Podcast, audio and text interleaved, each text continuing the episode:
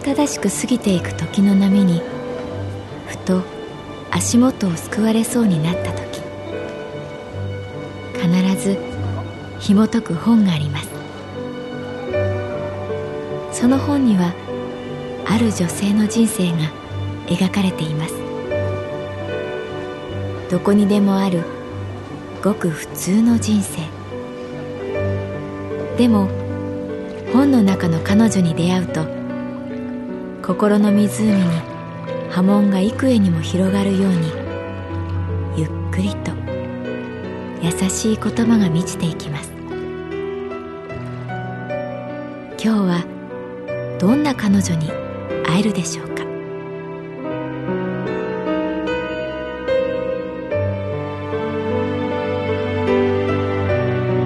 サウンドライブラリー。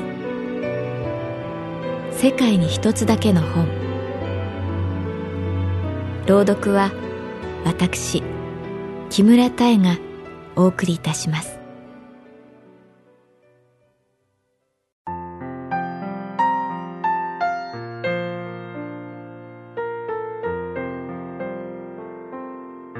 私の名前は月原かな子。旅行会社に勤めている。秋の匂いは記憶を呼び覚ますスイッチみたいだ。金木犀の香りに鼻の奥がツーンとなって学生時代住んでいたアパートを思い出す。アパートから見えた小さな庭。ベランダの猫。雨。乾いた風に触れると理由のない悲しさがやってくる。そこはかとない喪失感。人生で失ったものばかりに目がいってしまう。それは西日が斜めに差す木曜日の夕暮れ。お店の前にあるスタンドに旅のパンフレットを入れている時だった。チリンと音がしたので振り返ると新聞配達の青年が自転車で行き過ぎた。その光景を見た時ふと西谷さんのことを思い出した。西谷さんは神保町の編集プロダクションの社長さんだった人。かつて私は彼に恋をしていた。取材中船の事故でくなってしまった。彼と一緒に飲んでいた時のことだ。こんな話をしてくれた。30代40代と自分でもよくやったなと思うくらいとことん仕事をした。毎晩のように徹夜して一体こんなに頑張ってどうするんだろう。人並みの幸せ捨てちゃっていいのかって疑問にも思ったある明け方、徹夜明けで会社のビルを出た時にね、新聞配達の自転車とすれ違ったんだ。まだ新米なのかな。前のカゴにたくさん新聞を積んで、ふらふらしてる。危なっかしい。僕も学生時代やってたからね、新聞配達。わかるんだ。ある程度速く走らないと自転車は安定しないんだ。コアゴは、ゆっくり走ろうとすればするほど安定しなくなる。その時にさ、月原さん、ああ、そうかって分かったんだよ。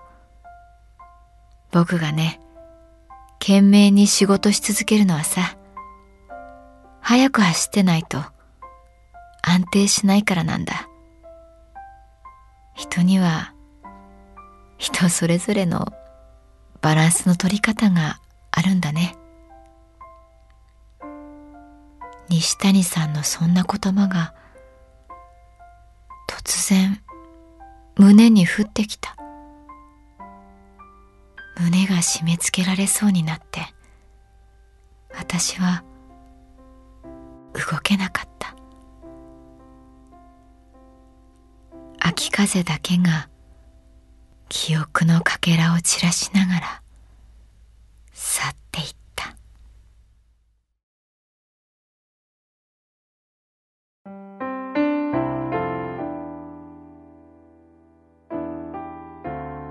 あれはどこの動物園だったのだろう。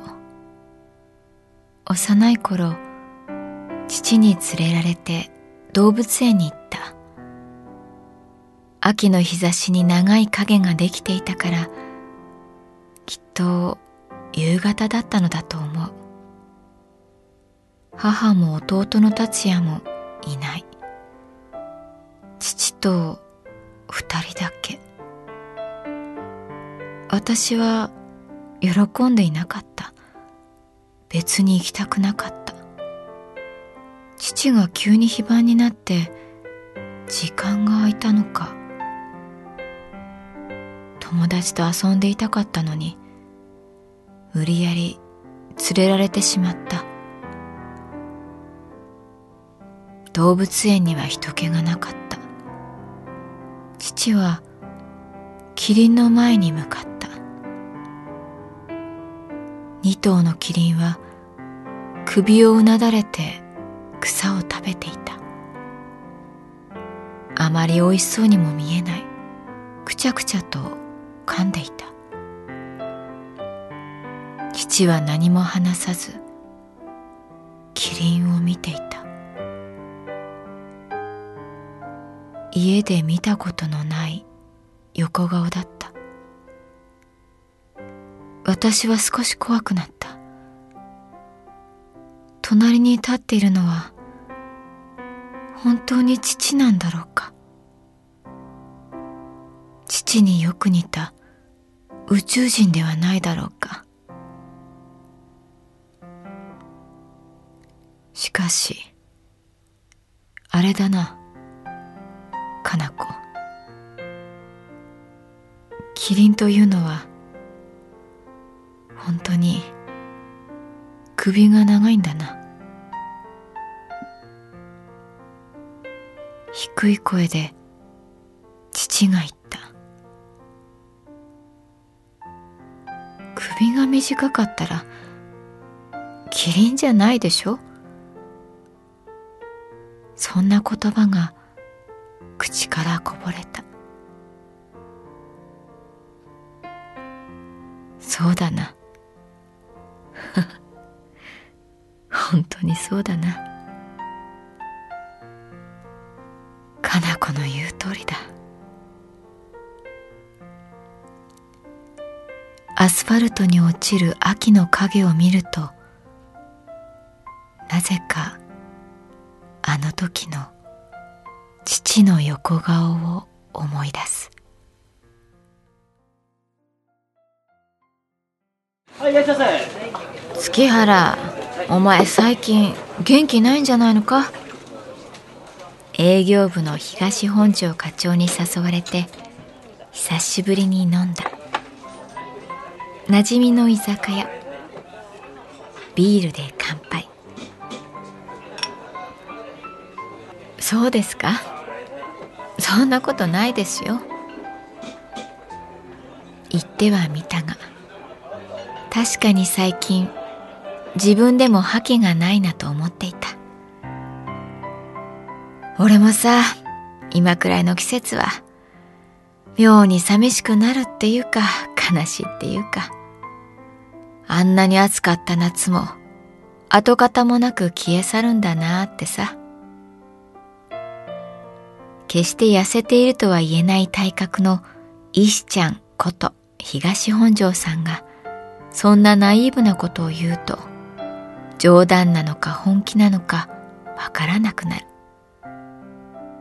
おいおい、俺みたいな男が文学しちゃおかしいか？ああ、月原。いえ、そんなことは。お前は正直だから、顔にすぐ出るんだ。すみません。で、元気がない原因は何だ？男か？仕事か？老後の心配か？その全部です。私がそう言うと彼は豪快に笑った。そうかそうか。いや時には元気がなくなるくらいでいいよ。しかしあれだよな。人間ってやつは結局気候に左右される生き物なんだよな。秋風が吹くとなんだか会議も七面倒くさいこと言う奴が増えてくる。夏の間は、行け引くな前に進めだけだったのに。今日もさ、営業推進部の梶さんなんか、意味のある仕事というのは10年先を見越した仕事です。とかなんとか気難しい顔で、こう、額にしわつくって言うわけよ。参るよ。会議が長引いて。東本庄さんと話してると心のモヤモヤがスーッと晴れていくような気がする。でも彼は彼で辛い毎日を送っている。最愛の息子さんがいじめにあって不登校になり今では一歩も家から出られないらしい。恐竜が好きな息子さん。東本庄さんはもう何体も恐竜のフィギュアを買っては家に持ち帰っていた。しかしさ月原。どんなに強くてでかい恐竜も氷河期には手も足も出なかったんだな。そうに。寒さにはさ、勝てないんだよな。勝てないもんがあるんだよな。誰にも。私はバッグから息子さんへのプレゼントを出した。おおおおラプトルじゃんすばしっこくて頭がいい。るで、俺みたいだよな。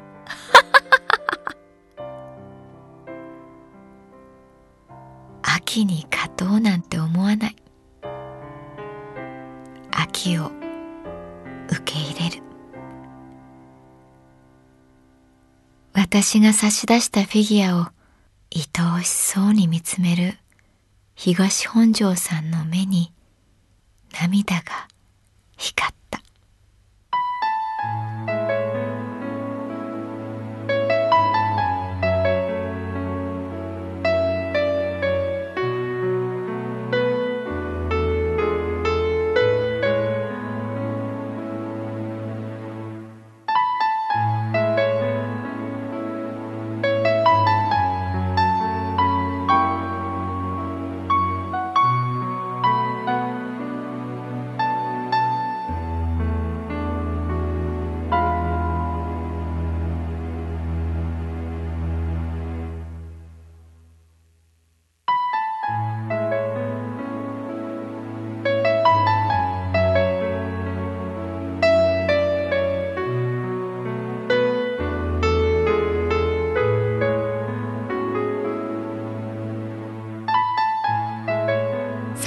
ライブラリー。世界に一つだけの本。作北坂雅人。演出広島聡。